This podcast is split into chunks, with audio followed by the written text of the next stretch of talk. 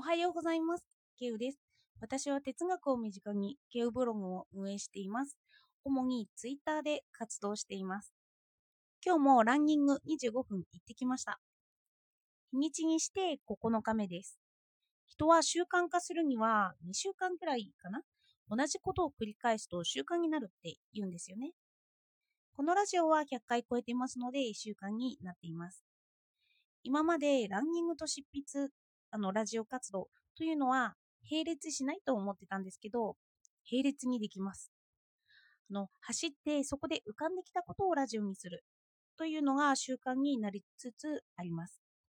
私は哲学にしても日常生活にしても何らかの刺激を与えやすいって言われています。ので、ランニング心地いいですよ。そして今日なんですけど、因果関係について話したいと思います。どうかお付き合いください。昨日、理由もなくイライラするときはどうする？という質問をいただきました。普段は、普通は何かあってのイライラですよね。悪意ある言葉を吐かれたとか、自分ができることができない他人を見てイラついたり、自分の頭で思い描いている自分の行動と隔たりがあったりして、そんなイライラは理由になりますよね。では、このわけもなくイライラするというのは何かというと、私が意識できていない部分ですよね。ホルモンバランスの関係とか、何か悪いものを食べてそれが体に影響を及ぼしているとか、食べなくても匂いによってイライラしちゃってたりというのはありますよね。こんな因果関係を話すと、まあ男性と女性でもかなり違うんだろうなって思います。よく CM で女性の更年期障害にはこの薬とか流れてますよね。あれは男性は理解できているのかなとふと思いました。女性、女性は周期によって本当にわけもなくイライラしたり、まあそんなイライラから涙が出たりっていうことはあると思うんですよね。女性というか、まあ私はそうで CM にそんなのがあるくらいだから、女性という体の作りからそんな周期があるとは思うんです。だからイライラしているのはホルモンバランスのせいというのは理由になると思うんですよね。でもこの理由を深掘りしてみますよ。この理由は理由ではないと言われた場合、理由にならないかもしれないんですよね。あの哲学の二項対立。好き嫌いっていう二項対立の概念をちょっと脱構築。こういう好き嫌いがおぼろはっきりとは分けられなくなるというか、そういうものに分解してみますね。例えば、哲学では因果関係が否定できるよって言います。ある実験で時間の流れは各個人によって同じだと実験結果が出たとします。でも私たちはアインシュタインが時間の流れは相対的なものなんだよと。そして実際に光の速さを超える速度は止まって見えるよという理論も示していますよね。まず時間の流れの因果関係の否定が一つ。さらに質量保存の法則がいつも真だと限らないということも示されていますよね。あのすごい小さいレベルまでいくとなんですけど、こんなところから科学哲学が出てくるんですよね。まあ、科学って実験しなきゃで一般的、日常生活的ではないので、ちょっと日常生活に落とし込んでみます。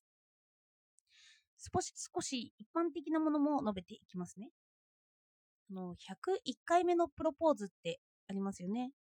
100回やってダメでも次は成功するかもしれないっていう希望です。今までの100回の因果関係をまあ否定する。で、次は、次こそは大丈夫だという思想ですね。のギャンブルにもあるかもしれないですよね。統計すると負けているけれど、次は勝つかもしれない。っていう希望です。このような因果関係って深く解いていけば否定はできるんですよね。100回そんな結果あるけど、でも次はどうなるかわかんないじゃないかっていう。それは今の科学でも因果関係否定できるし、日常生活でも否定ができると。ではちょっと話を戻って、では私があなたがわけもなくイライラしているよとイライラしているという言葉に、わけもなくイライラしているっていう言葉にしっくりきたんですよね。どうして原因がないという言葉にしっくりくるのかといえば、私は心の奥底では因果関係を否定しているからなのかなって思ったんです。ホルモンによってイライラするという因果関係の否定ですよね。ある意味人間らしいですよね。私は規定のされなさに人間らしさも見ています。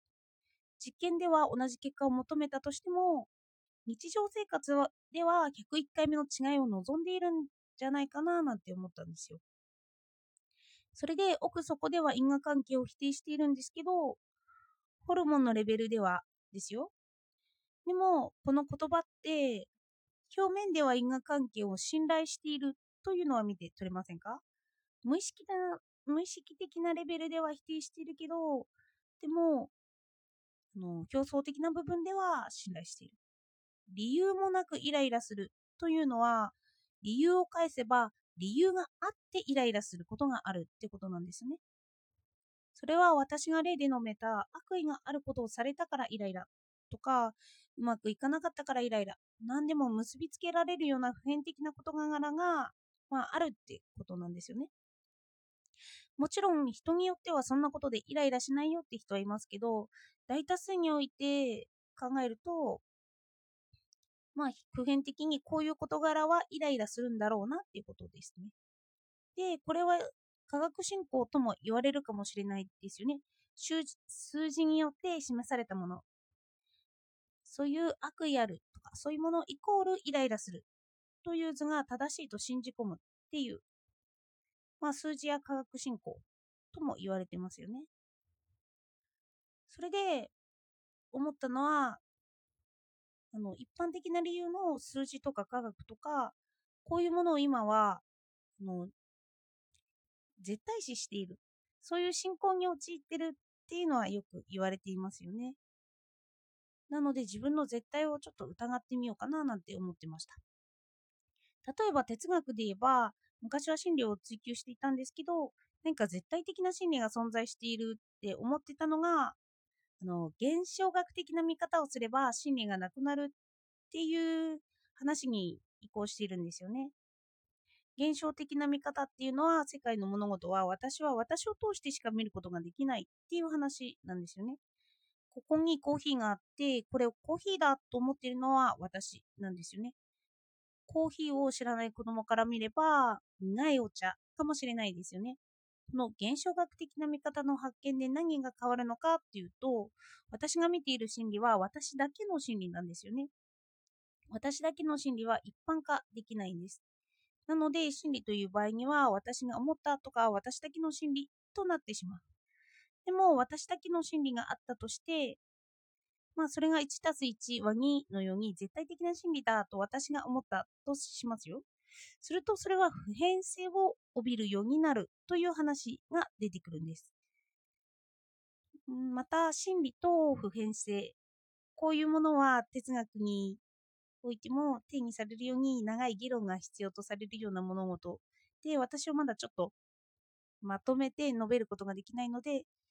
まあ、これは課題として持っておきたいなと思います。心理と普遍性ですよね。で、で今日の話をまとめますね。因果関係は否定ができる。それは101回目のプロポーズのように。でも普段は因果関係を私たちは信じている。科学的な事柄に信仰を持っていると。でも私は人間だからこの因果関係の特殊性を理解することが、意識することができる。それは理由があってイライラすることと、理由がなくイライラするという言葉に表れているのかなと思いました。あの、現代は科学進行や数字進行があると言われているので、私は何の因果関係を信じすぎているんだろうなと考えることができました。その2個対立を崩すと新しい視野が開けるのかもしれないななんて思いました。では今日もお聴きいただいてありがとうございました。